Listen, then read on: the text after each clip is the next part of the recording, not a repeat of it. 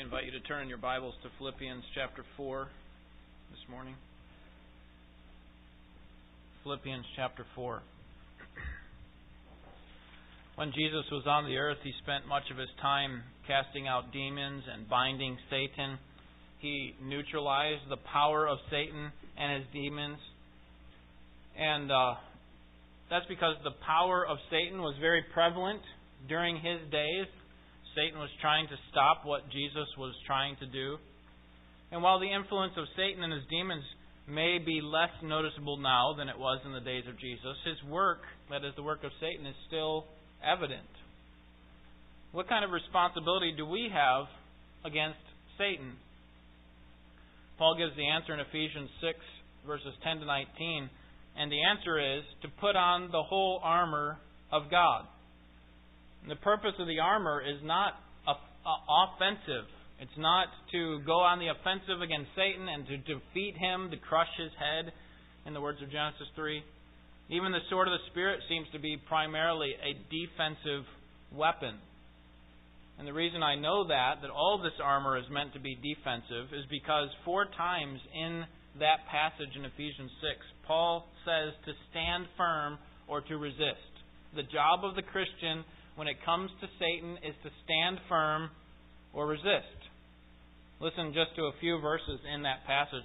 Put on the full armor of God so that you will be able to stand firm against the schemes of the, of the devil. Therefore, take up the full armor of God so that you will be able to resist in the evil day. And having uh, done everything, to stand firm. And then the very next verse, stand firm, therefore. And then he goes through the various pieces of the armor. You see, as a Christian, you will be attacked in the world. In the world in which we live, because this world is in rebellion against God. And your job is not to defeat the world. Your, not, your job is not to defeat Satan and his demons. Your job is simply to hold your ground. And to do it all. And to do it all the way until the end. Paul picks up on a similar theme here in Philippians chapter 4 verses 1 through 9. And he's going to show us this morning that as believers we must stand firm in the Lord, in the Lord. We must hold our ground.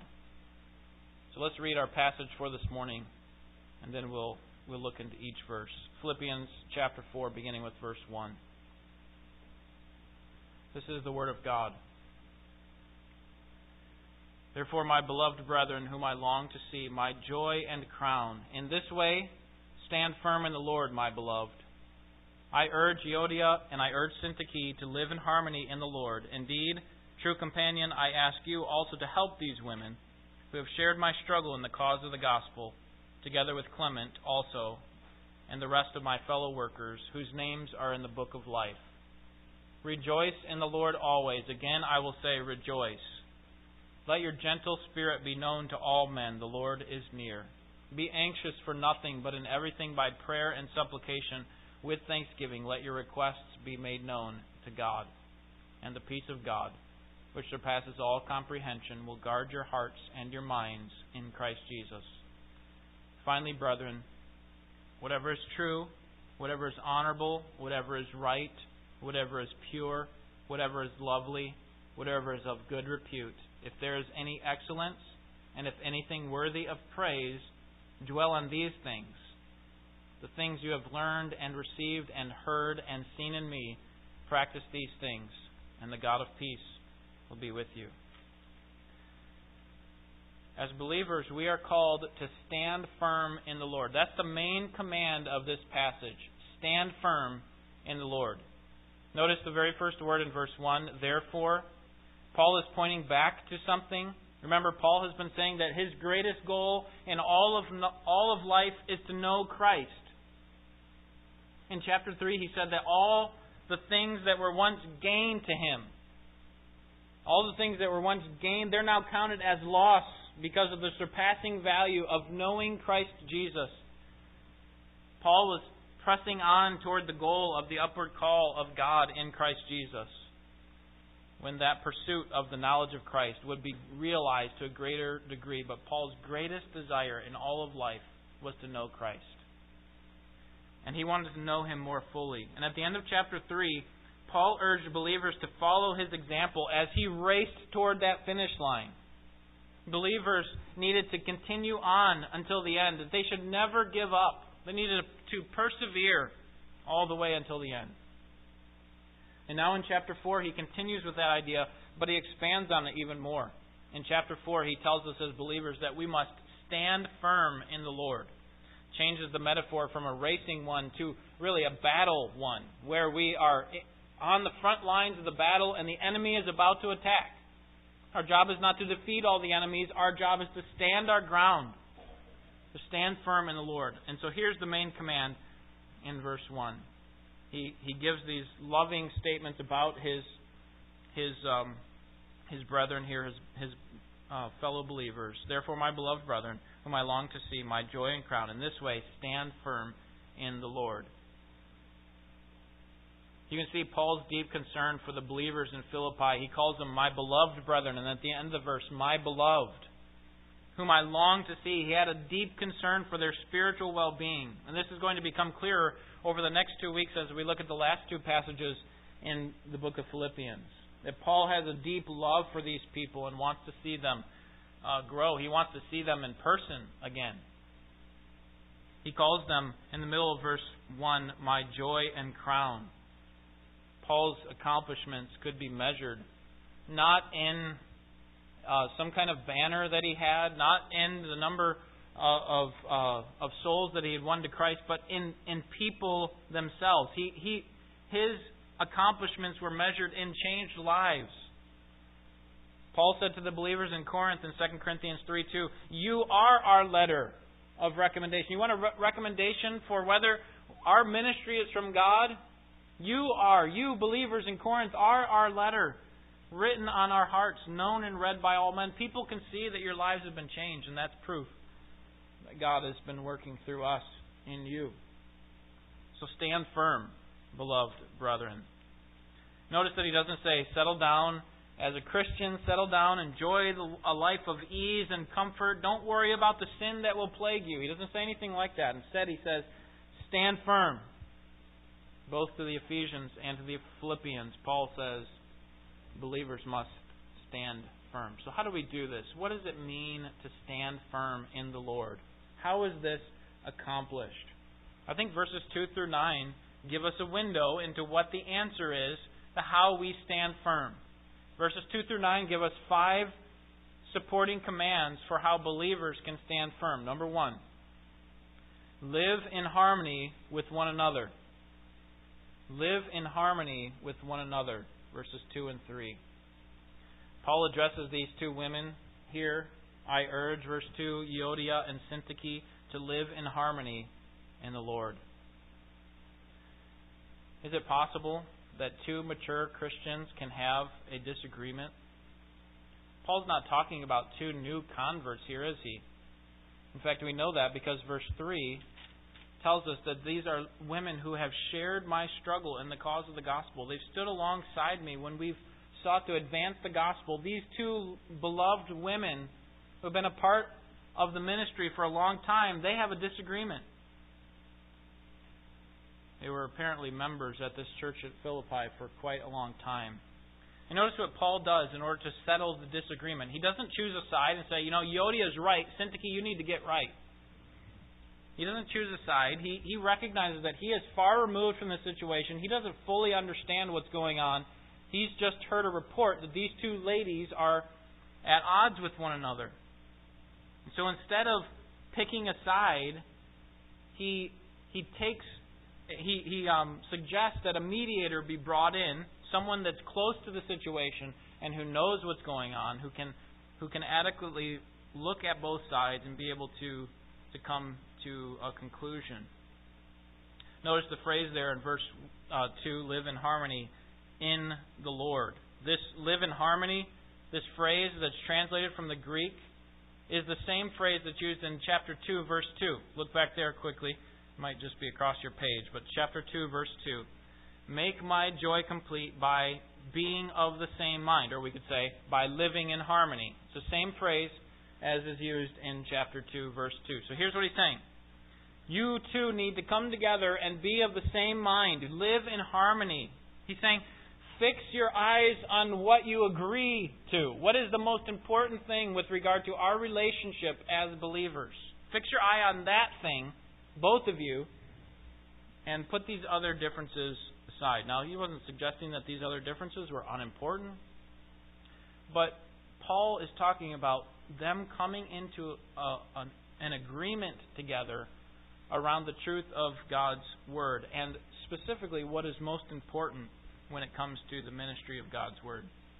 Now, whenever Paul mentions agreement or harmony, he uses the phrase in the Lord, like he does here in verse 2. In the Lord. See, agreement and unity are not helpful on their own. We don't just agree, we don't become just a bunch of intolerant people, uh, or, or I should say tolerant people, where we just agree to everything. Hey, we're just going to agree, okay? Let's, let's just have all the same views on everything. That's not, not what Paul's calling for. He's calling about agreement in the Lord, according to what the Lord desires. And in order to settle this difference, Paul addresses another member to act as a mediator, and we see him in verse 3. Indeed, true companion. I ask you to help these women. Now, it's not clear who this true companion is. He could have been talking to Luke or Silas. Uh, some scholars believe that he was talking about a person whose name literally was companion. In the Greek, it would be syzygos. It's the Greek word for companion. So he could have been saying, True syzygos, or you whose name is syzygos, companion, you are true to your name. You are a, a, a good friend and, and, a, and a good mediator in this case. But whoever the companion is, whether it is any of these men or someone else, what we do know is that the readers would understand who Paul was talking about, otherwise, he wouldn't have been so vague. And his responsibility was to help them. Help these women who are not living in harmony. They're supposed to be coming together in worship together, and they need to they need to live in harmony. So help them. Help help them come to understand the other side of the conflict. Become the peacemaker between them there's responsibility for us as church members to agree on the main things. We need to live in harmony in the Lord. It's the only way that we can move toward a common goal. If we keep getting sidetracked by all these lesser goals that are unimportant or less important to the mission of Jesus Christ, which is to make disciples and to teach them, if we get off track, then we're not going to be able to move together towards our common goal to know Christ and to make Him known. Live in harmony in the Lord. Number two, here's a second way in which we stand firm in the Lord. And it's found in verse 4. It is to find your joy in the Lord no matter what. Find your joy in the Lord no matter what. Familiar verse here. Rejoice in the Lord always. Again, I will say, rejoice. Notice the content of our joy. It is in the Lord. Rejoice in the Lord. This is not calling for, the Holy Spirit is not calling us to put on a, a plastic smile or ignore all the ignorant or, uh, or ignore all the evils of this world. But rather to take your joy in what you know to be true about the Lord. He's calling us to find our greatest contentment and our greatest happiness in the Lord. Because we have read the first page, that God owns it all, and we've read the last page, that God's going to have the victory. And so we can rejoice in that. No matter what kind of troubles come in our in our lives, no matter what kind of trouble comes in our path, we can rejoice in the Lord. Is that true for us as Christians? Absolutely. I love what Jesus says in Luke 10:20. It really helps us to put perspective on our lives. Do not rejoice that spirits submit to you, but rejoice that your names are written in heaven. Friend, the reason that we can have joy no matter what is because we see the bigger picture. We see that our names are written in heaven. And all the trouble that we face in this world will be done away with. Rejoice in the Lord. Listen to Don Carson on this. He said, Should we not, of all people, take joy in this life and what we have promised for the next? Certainly, our 70 years on this earth can be filled with difficulty, but we have eternity waiting for us, secured by the Son of God. We will see Him face to face and spend eternity with Him. If we fail to respond with joy and gratitude when we are reminded of these things, then it is either because we have not properly grasped the depth of the abyss of our own sinful natures and of the curse from which we have been free which we have been freed by Jesus or because we have not adequately surveyed the splendor of the heights to which we have been raised. We of all people should be able to take joy in all of our circumstances. Rejoice in the Lord. Notice how often we should do this. Rejoice in the Lord. How often?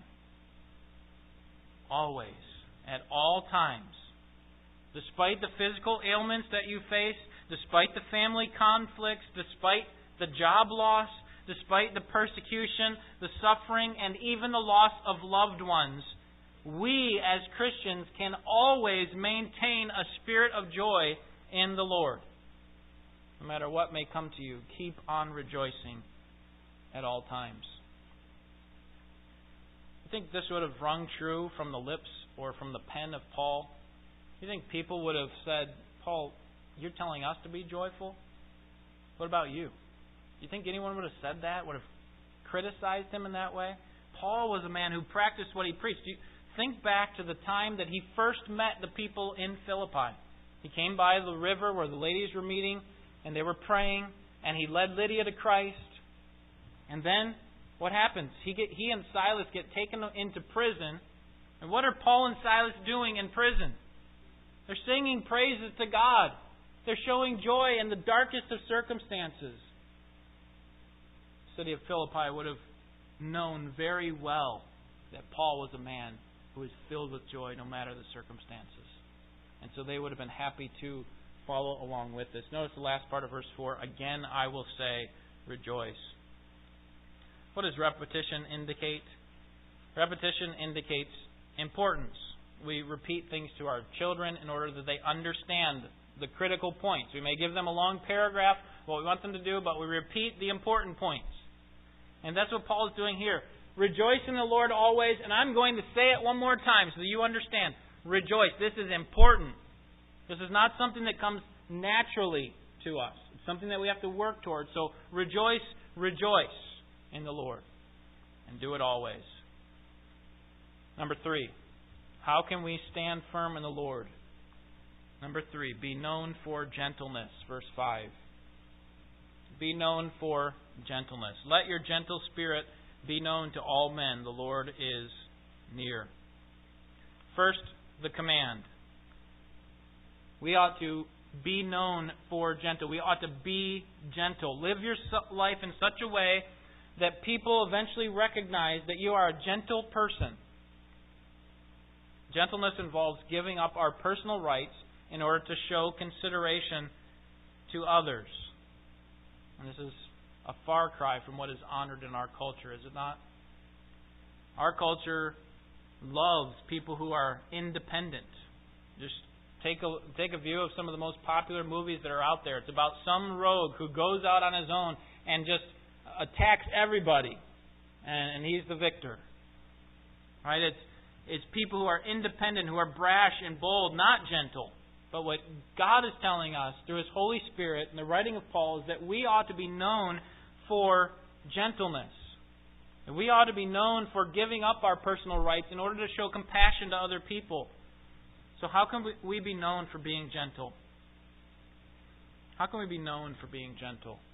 Let your gentleness be known. How can we be known for that? Well, we can't go around trumpeting our gentleness. I'm a gentle person. It's going to be ignored, right? Instead, we have to actually, and here's something very simple be a gentle person. We have to be a gentle person. Are you gentle? Would the people who know you best describe you as gentle? The people who live with you the, the closest, would they describe you as a gentle person?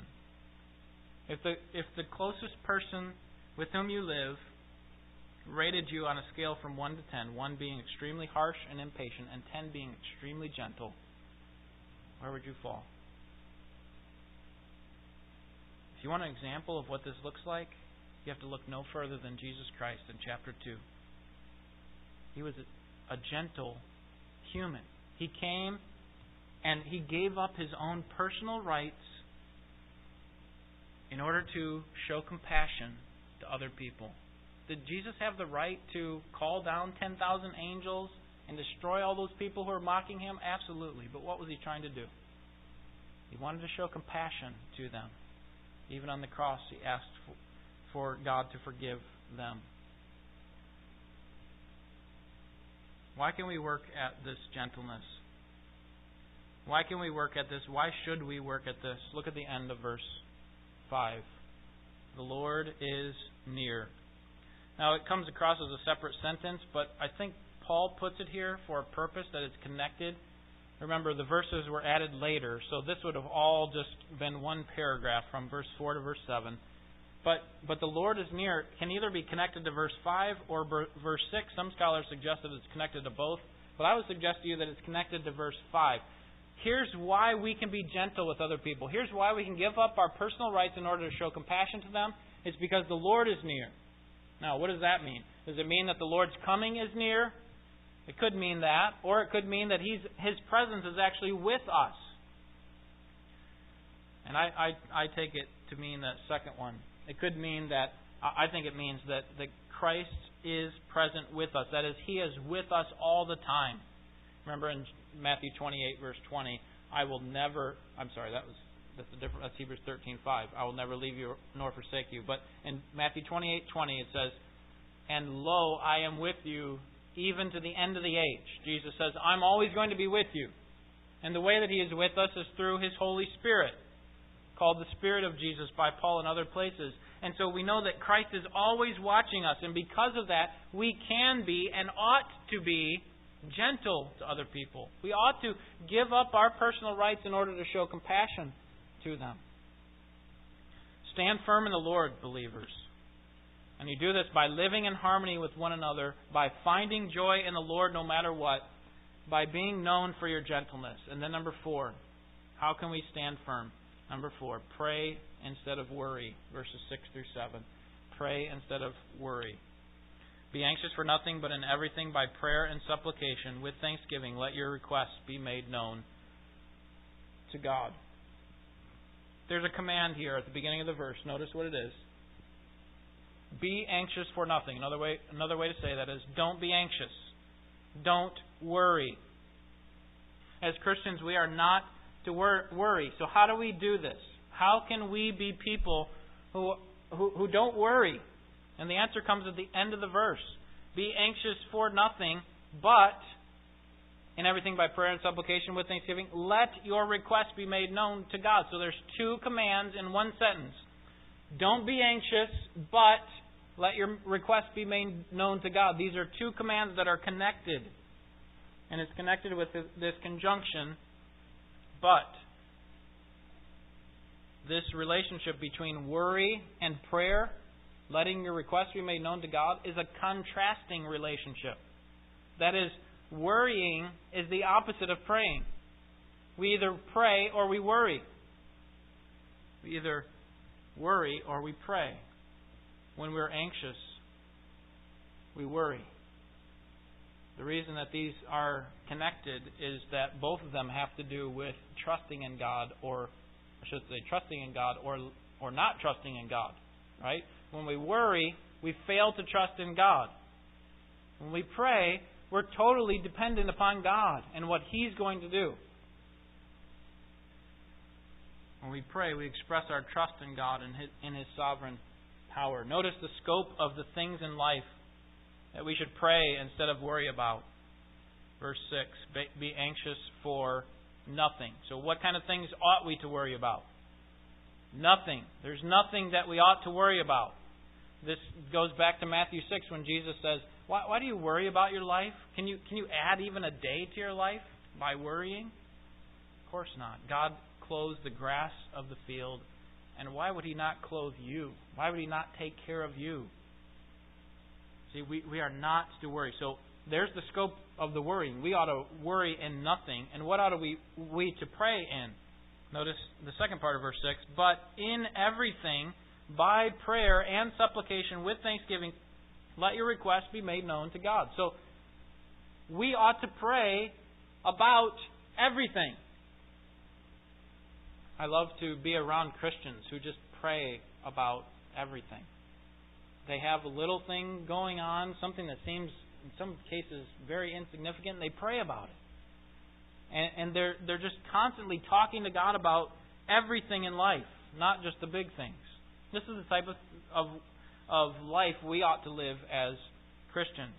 Now, I, I often emphasize in our church that we need to spend most of our time praying for spiritual things. If you study the prayers of Paul, you'll see that he doesn't pray a whole lot for physical things. And so that means the primary thing that we need to be praying for are spiritual things.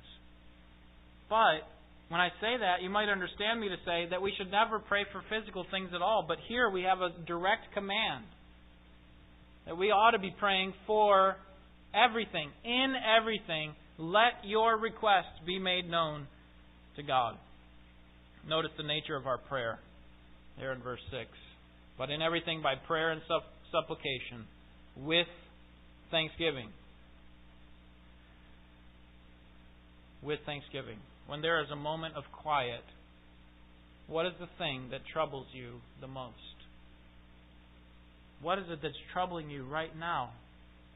Does it have something to do with your family or your finances or perhaps your relationship with God or your loneliness? What is it that troubles you most?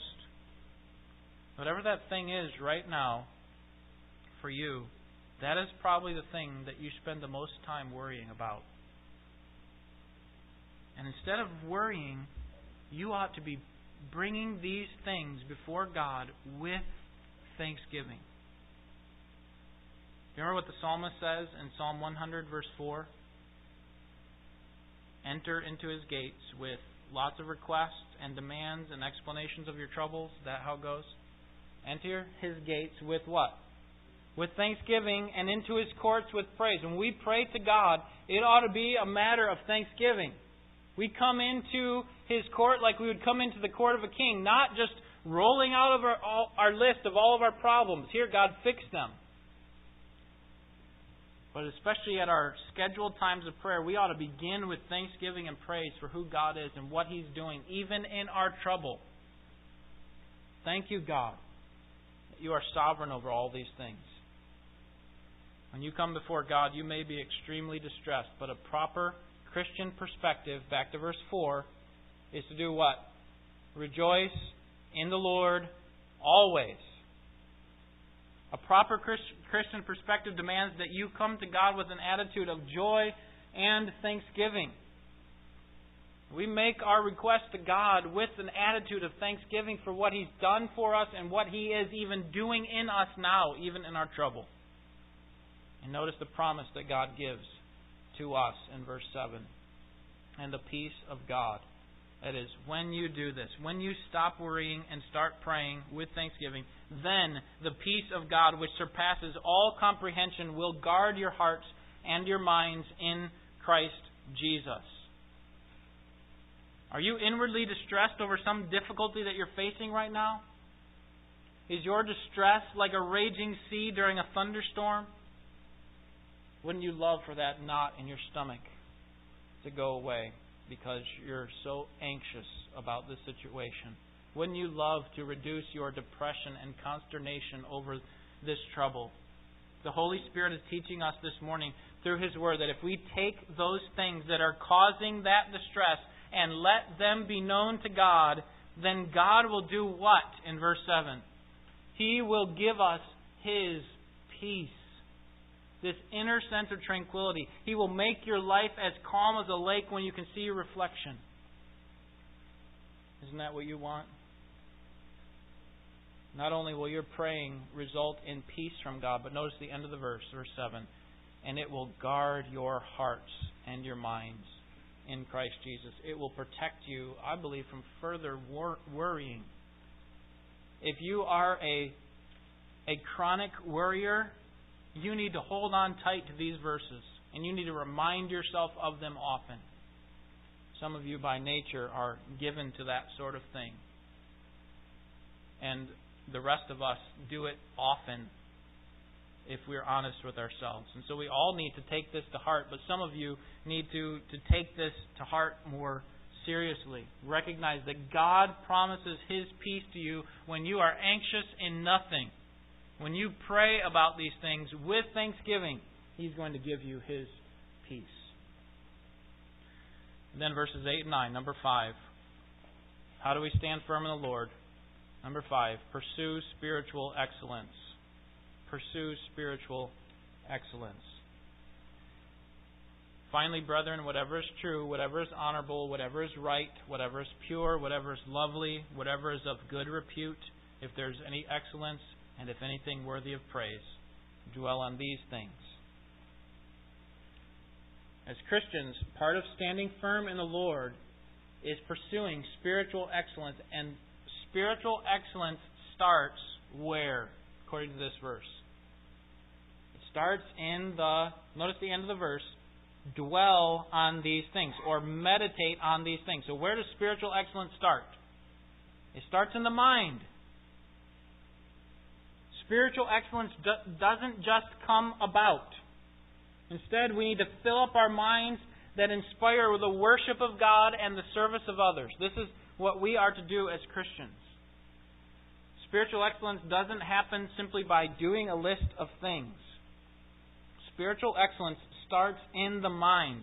Notice the main command at the end of verse 8. We can drive this point home. Dwell, meditate on these things. Ponder these things, as the margin of my Bible says. Christian, you are what you think. You are what you think. If you think evil thoughts, if you think heretical thoughts, then you will live evilly. You will live heretically. But if you think holy thoughts, if you think God's thoughts after Him, then you're going to live a holy life. And that's why it's so critical to be in the Word of God, to be renewed in the spirit of your mind as you're being transformed through the Word of God. That's why it's so important to be in the Word of God through reading the Scripture together through memorization of Scripture, under the sound of preaching. So, if we're going to pursue spiritual excellence, what kinds of things ought we to be dwelling on?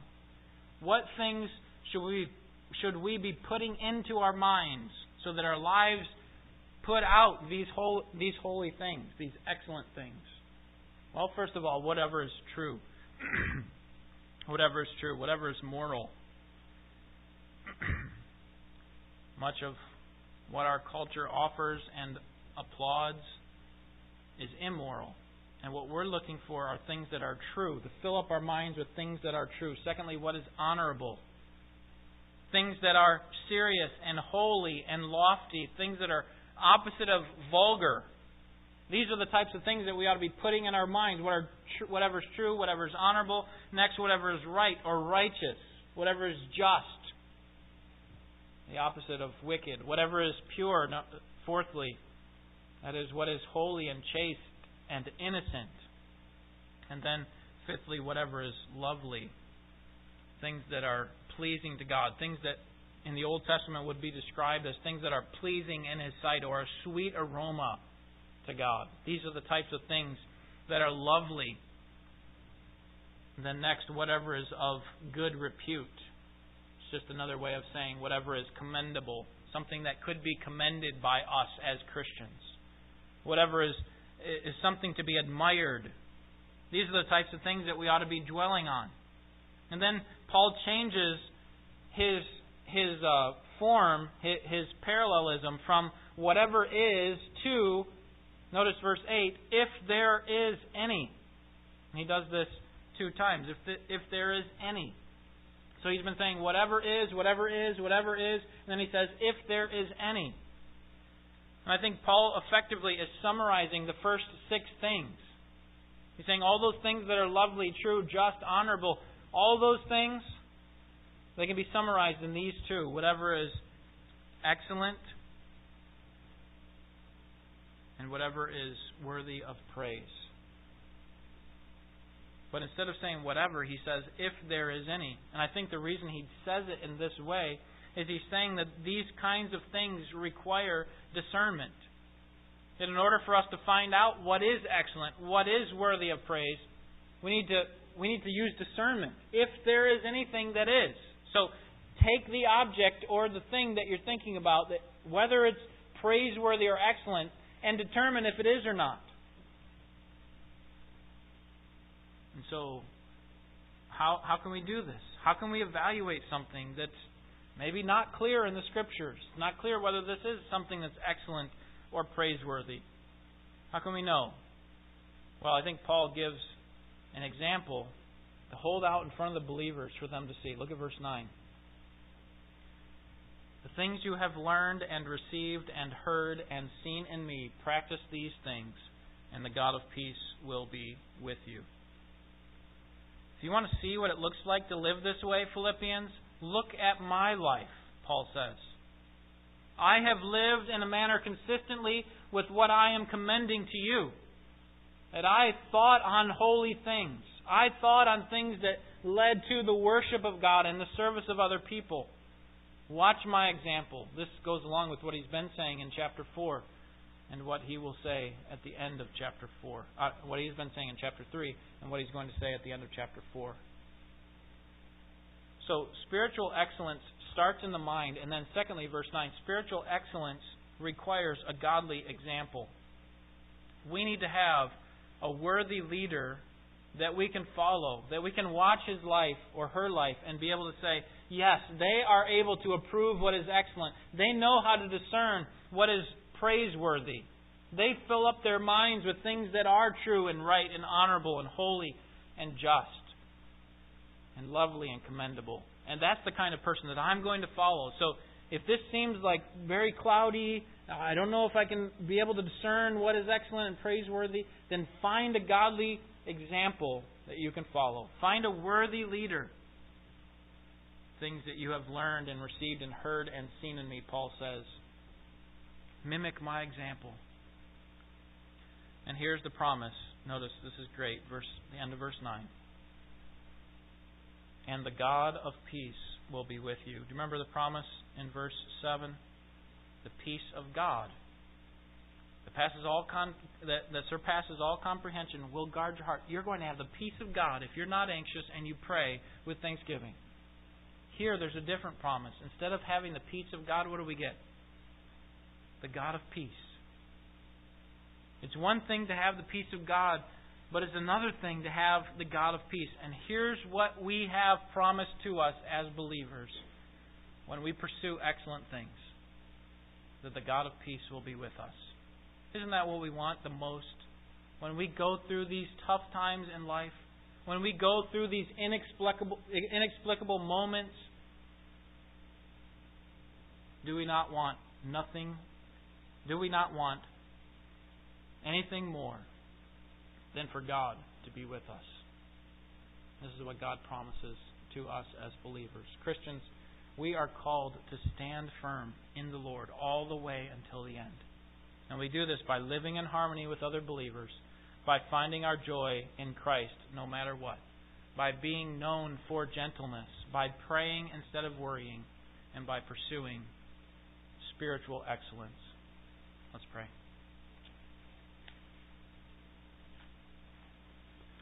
Father, we're thankful for this very practical passage that just gives a lot of structure to the things that that many times for us as Christians are cloudy. We we tend to, including myself, overcomplicate the Christian life. And sometimes we bring it down to a list of things that we've seen work in the past and we try to follow that list. And sometimes that's okay as long as the list is based on the scripture, but but Lord, you have made it very clear our primary responsibility as a Christian is to know Christ and to stand firm in the Lord. And we do this by living as faithful believers within the context of a local church. And we pray that you'd help us to be able to pursue these things. Lord, I have seen some clear defects in my own life as I've thought about this passage this week. And so I pray that you would help me to to advance and to repent of the sin that I have committed against you. Lord, I pray the same for each person here. That you would you would draw them to yourself and help them to see the great glory of having a clean slate, being right with you. And Lord, if there is anyone here who does not know Jesus Christ, you would help them to understand that clearly today. We pray in Jesus' name.